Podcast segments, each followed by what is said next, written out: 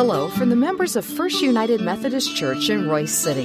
Thank you for listening to this podcast. We hope you find it meaningful and relevant. You're invited to join us for worship anytime, and you can learn more about our worship options, location, and small group opportunities by visiting our website, fumcroysecity.org. Today, we hear from our pastor, Reverend Chris Everson. May God bless you as you listen to His word proclaimed.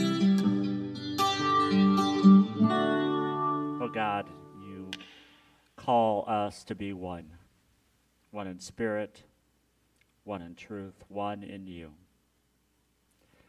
So, God, as we continue to talk about the values of our church, help us to see that you call us together and you call us individually. That you call us to be your disciples, to share your love in the way that we created to do. So, God, we ask that you let the words of my mouth and the meditation of each heart here be pleasing in your sight, O Lord, my strength and my Redeemer. Amen. So last week we started this series called Royse City Values, and, and it came about the work that was done by a, a discernment team that took a look at what it is we value as a congregation. And, and, that was very, very important work, and I'm so thankful for the work that was done there. Uh, if, if you are wanting to see the work of that committee, if you go to our website, fumcroysecity.life, and moving forward, there's a card that says moving forward. The, the, the list of the, um, the values and the scriptures behind each of them are listed there, so you could take a look and see exactly what they came up with. But if you remember from last week, I told you uh, we, we came up with, with four values. And, and I think those four values really do identify who we are as a church. And those values are, as we talked last week, Christ is center or Christ is foundation. Just having, making sure that our entire relationship with, G, our relationship is built on the foundation of Jesus Christ. That, that importance of having that as a, a strong cornerstone for us. Then the other three values that, that we came up with were what we're talking about today unity, and love, and acceptance. And I, have been thinking about this uh, since uh, we came up with those uh, values. And, and first, as I said before, yeah, definitely. Whenever I think of our congregation, that really encapsulates who we are. But, but I've also seen a problem too. That the problem is sometimes those words can be buzzwords. And what I mean by that is that they all have a, a simple definition. Like we know love, oh, you know, that, that feeling and everything. We know unity, you know, being together. You know, we know what acceptance, what, what it means to be acceptance. But, but I wanted to really hopefully just dive down and dive in a little bit more to really understand when we say that we are building our church with Christ as the foundation with unity and love and acceptance. What exactly does that really mean? And, how do we, as a church, live that out? Like, for example, the value that we're talking about today is, is unity. Now, I can think of plenty of different times where, where we've had unity, but if we're f- honest with each other, you know, sometimes it's a whole lot easier to, to, to promote being not unified than unified. You know, we have to always have something that we're against or, or, or someone that we're against, and then that, that can build up our own positions, right?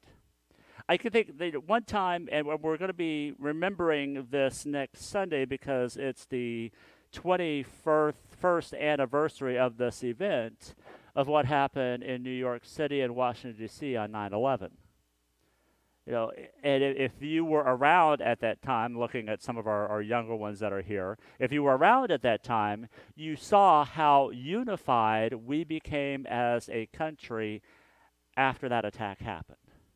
We, we knew that we were together. And then slowly but surely, as time went on, 21 years later, we can see we're probably not as unified as we were. we know we're not as unified now as we were way back then. Another way that we provide or, or look at unity is around sports. You know, I, I am thrilled and honored that we have a part of our congregation, the voice of the Bulldogs, who are now 2 and 0. Go Bulldogs. Yeah. And, and, and, you can hear, you know, the laughter around that and everything. Everybody knows, you know, man, it's Friday night. It's Bulldog time. So, you know, we're out there at the stadium, even though it's really crowded for right now. Uh, but, you know, that, that'll be alleviated here once the bond stuff happens and everything. But then it kind of gets a little segmented a little bit more when we move on to the college ranks. There's still unity there because I think the unity isn't necessarily the different teams, whether you're an Aggie or a Longhorn or, or a Wildcat or a Red Raider or however you want to say that. You know, you, you have you have this different form of unity because you love to razz each other. You love just to, to rub it in when your team does really good. And he said, Don't you dare talk to me if your team just gets smoked on a Saturday. See, there, there's unity in that. There's unity in that because there's a common purpose. That, that, that common purpose is to, to, to hop on with your own tribe and, and just have fun. That, that, that, that's how that's supposed to be. It's supposed to be fun to be on opposite teams when you're in stuff like that. But sometimes we want to be on opposite teams for things that really are important or maybe not want to be on opposite teams, but but th- th- those fissures and everything happen whenever you you start thinking about and talking about what really matters. I don't may get in trouble by saying this. What happens on a Saturday during a football game doesn't really matter. But life does. And how we do life together, that is what is important, and that is what matters. So, as we talk about unity, I wanted to go first and foremost to where we can get the full definition about what unity is all about, and that's through Jesus Christ.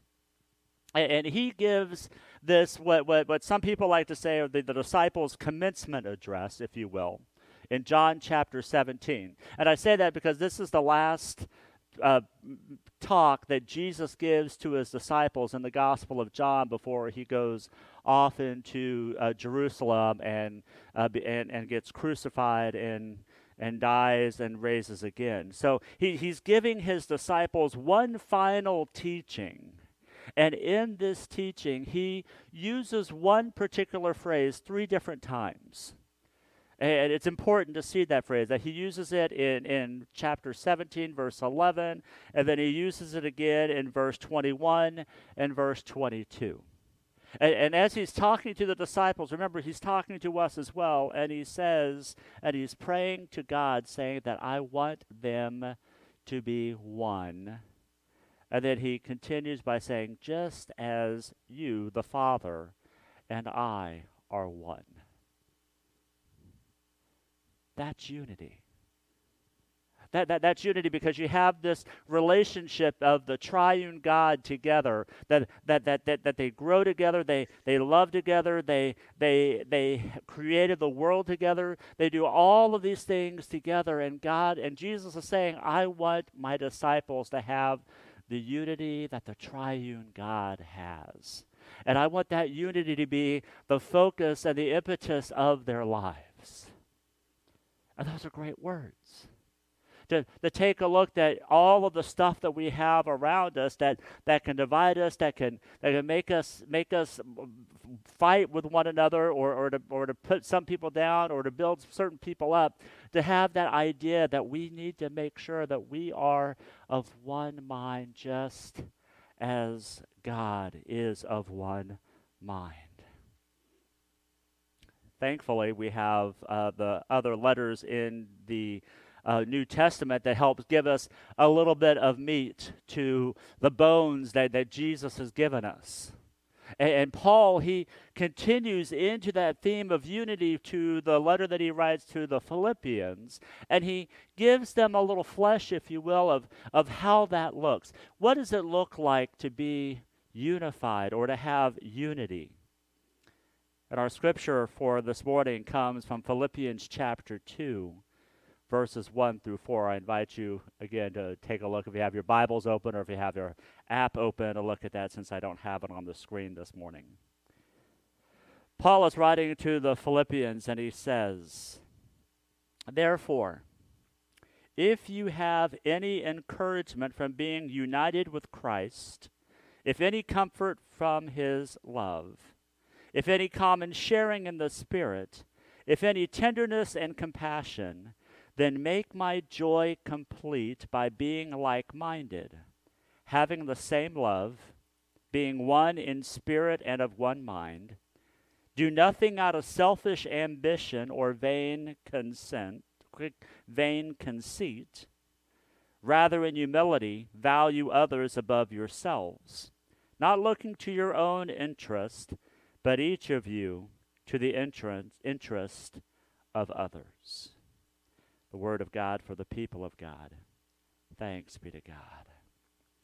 So I'm sure Jesus expounded and told his disciples exactly what unity is and what he meant by you, know, you being one as, me and the Father are one. But I think Paul really gives us a good glimpse of how we here today try to live into that unity that, that Jesus was calling us to live into. First of all, he says that we must have the same love. We must have the same love. Now, we're, we're going to get more into that next week when we talk about the value that we have of love. And as I said before, we're not talking about that lovey dovey feeling, oh, the love, all that type of stuff. No, this is a deep, deep emotion. This is, this is a deep feeling. This is that agape love. And the agape love is expressed mainly through the Trinity. God the Father, God the Son, and God the Holy Spirit. I love the way that the early church father, St. Augustine, who gives us a picture of how the Trinity expresses love, he, he says it this way He says, The Father is the one who loves, the Son is the one who is loved, the beloved Son revealed in the baptism of Jesus, and the Holy Spirit is the love that flows between them and binds them together, shared with each other. That's beautiful. God the Father is love. God the Son, He is the one who is loved and, and was revealed as the beloved Son by the baptism. And the Holy Spirit has that love flowing back and forth between them. That they're all working together and they're all a part of one essence, if you will, and that essence is love. We hear later in 1 John 4 7 and 8, remind that God is love. But I think there's another way to take a look at it. This love just isn't God the Father here and God the Son here and God the Holy Spirit here. This love is a relational love it helps us to see that, that this love works together. That this love doesn't try to, to over, overlord one person or the other, but it is all in connection. And it helps us to see how we can use that same love that was in Christ Jesus with others. It helps us to see how that love which could happen to be inside of us, a relational type of love, that that same love is the same love that we see through God. And it's a beautiful love. It's a giving love. It's a it's a sacrificial love. All of those things are what, what, what Paul is telling us as the church that we need to move towards to have that love within us. Paul continues and he gives us a couple of ways that we can make sure that we practice having this love. First, he says, Do nothing to, or do nothing out of selfish ambition. I tell you, every single time I read this verse, I, I, I feel like I, I like stepped on a cactus or something. I just have this big giant ouch moment. Because I, I have to admit to you that there's something that I have to repent of time after time after time is that I am so busy trying to build what, what some people call a, a platform to, to make myself look good. It is something that I've done for a long time. You know, whenever I, I was in uh, teaching, I want to be the best music teacher so everybody could see what I do and, and learn from me because I wanted to be the person. And then whenever I started a new church, you know, we, we, went to new church boot camp. It was like, how can I make sure that I am above and beyond everybody else that's doing a new church start? And God fixed that one quickly by not making the church start happen. But, you know, but I tell you, I, I, have been struggling here recently. I, I really have. And, and it's partly something I've done as, as part of a, a spiritual practice. I, I, think I've shared with you how I have a morning prayer routine, and, and part of that morning prayer routine is that I, I share and read some, some ancient prayers. And, and it helped connect me with my growings up, if you will, being a part of a more liturgical church. And, and I would love to read these prayers now and uh, being on social media, on that the TikTok and being on Instagram Reels and everything, I was flipping through and realized that, that no one's really sharing any prayers on TikTok or sharing any prayers on Instagram Reels. I said, you know what, I could do that.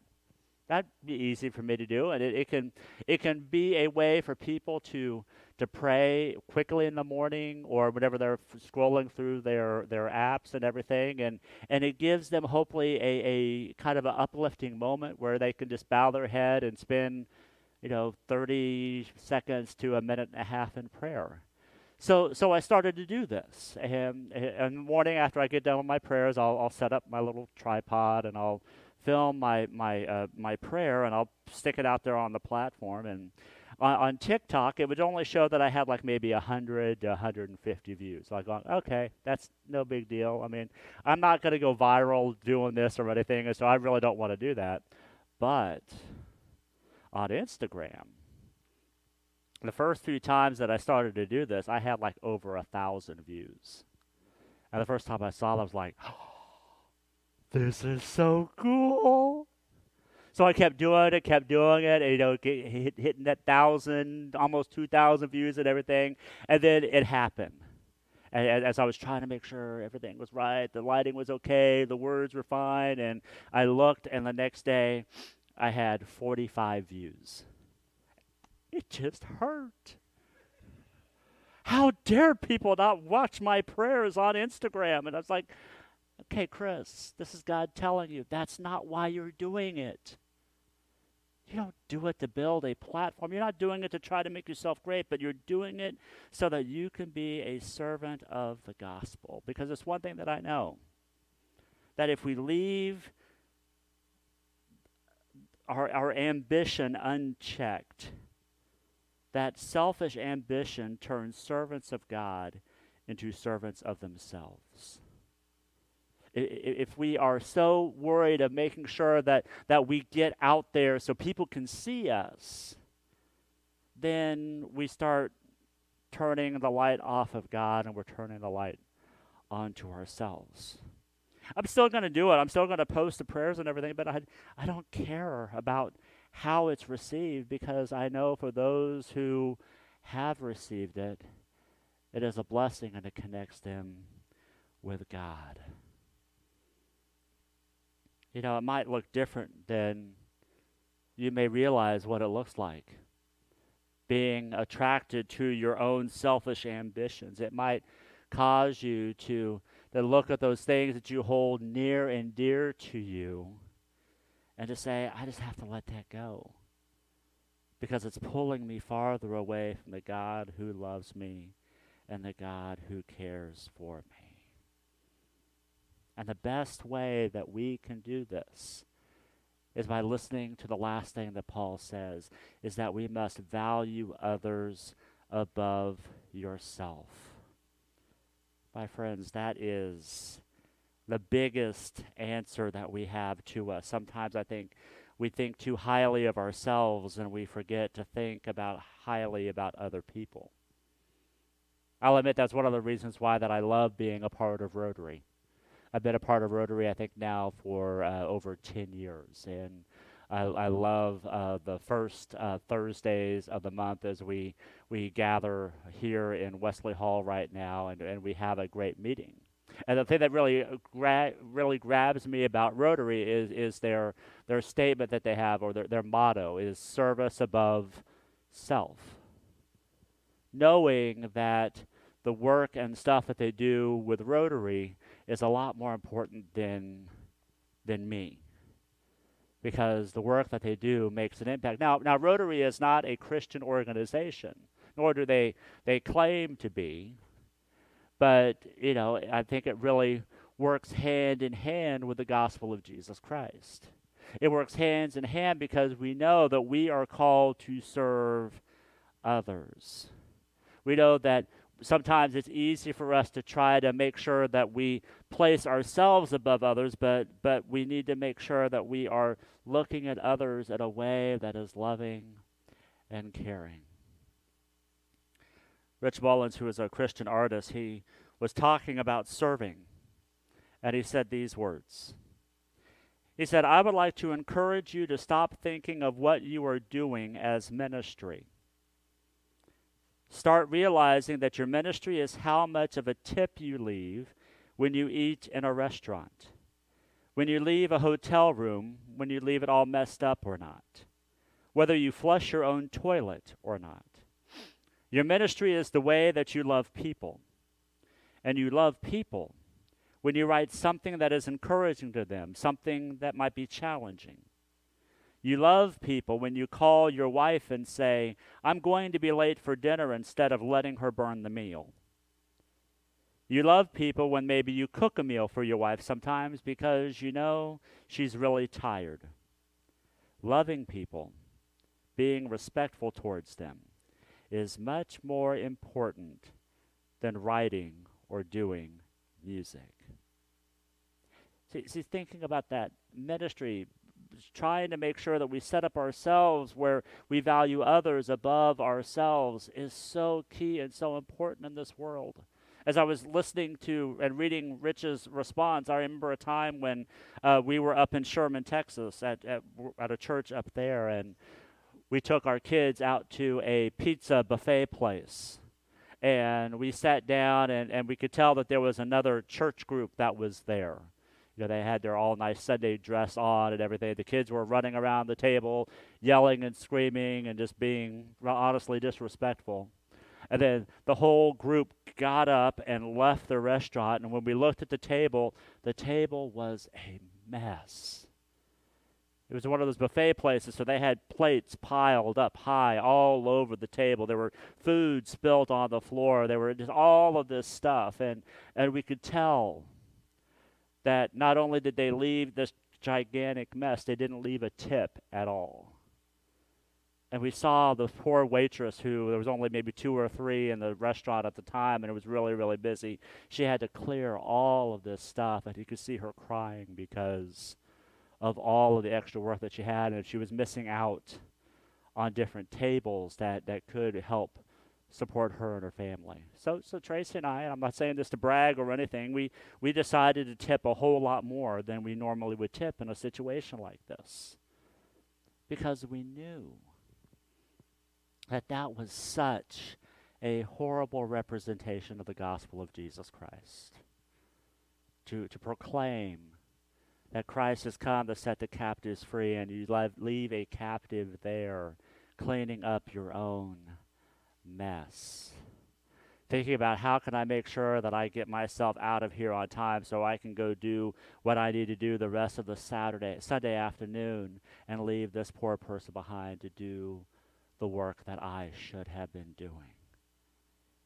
My friends, when we see that, when we see that type of valuing, we can then understand what Paul means by valuing others above yourself and living in that relationship where we are one.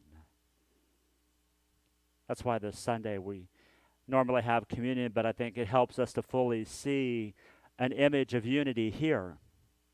An image of people being invited to a table, inviting the faithful more closely with Jesus and with one another and, being invited to partake of the one blood, one body and one blood. Being able to partake in this meal that has been shared by, by many all through the centuries, since Jesus instituted it with his disciples on the night in which he was betrayed. When we come to this table, let us remember that not one of us is greater than another. Not one of us has a, a higher step or a higher status than another. But we are one. We are connected by the grace of Jesus Christ, and we share that love and grace with one another. My hope and my prayer is that as you are refreshed by this holy meal, you remember that through this meal, Christ gave himself up for us, so that we in turn may give ourselves up for others. Let us pray. Oh God, time and time again, in the Gospel of John, you pray that we should be one. And God, we repent for those times in our lives that we aren't one. We repent of those times in our lives where we, we tried to place ourselves ahead of others, where we fail to take the opportunity to, to lift others in the midst of their sadness and their sorrows, and to promote unity through who you are in our lives. God, as we share in this meal. Strengthen us to serve one another as you have served us. And we pray this in the name of the Father, and of the Son, and of the Holy Spirit. Amen.